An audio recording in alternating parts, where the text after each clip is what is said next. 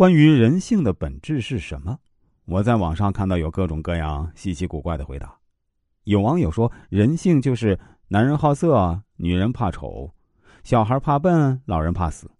也有人说，人性是自私、冷漠、贪婪，真可谓是众说纷纭。今天我来跟大家探讨的也是人性问题。如果你用知乎搜索“人性”这个词儿，你会发现有几十个关于人性的专栏。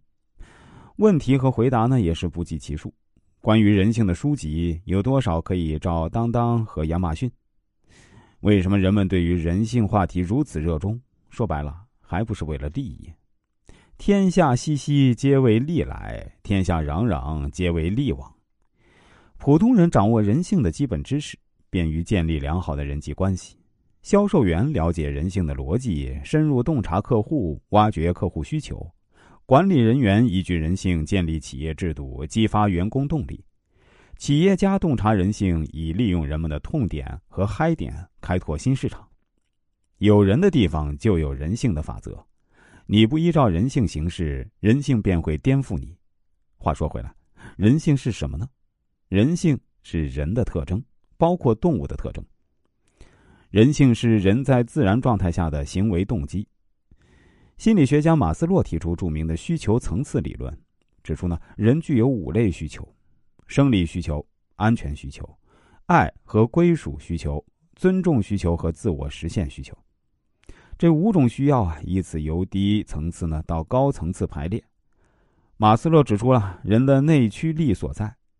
这项理论呢，被用来解释人类的很多行为，也道出了人性所在。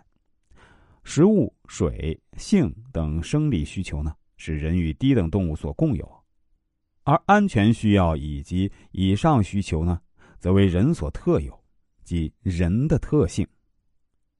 因为能够满足人类的各项需要，衣食住行各个行业发展繁荣起来。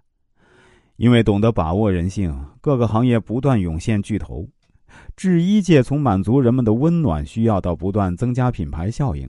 实现人们的自我实现需要，这就需要炫耀心理。餐饮业从最初的解决人们温饱，到如今增强社交功能，这就是爱和归属需要、自我实现需要。比如星巴克、滴滴出行、摩拜单车，紧紧抓住人们的刚需和痛点。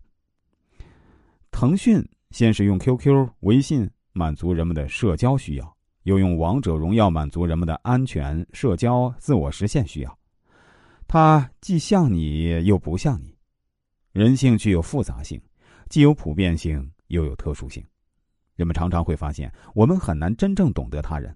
每个人都带有各自成长环境的烙印，而又呈现出共同的特性。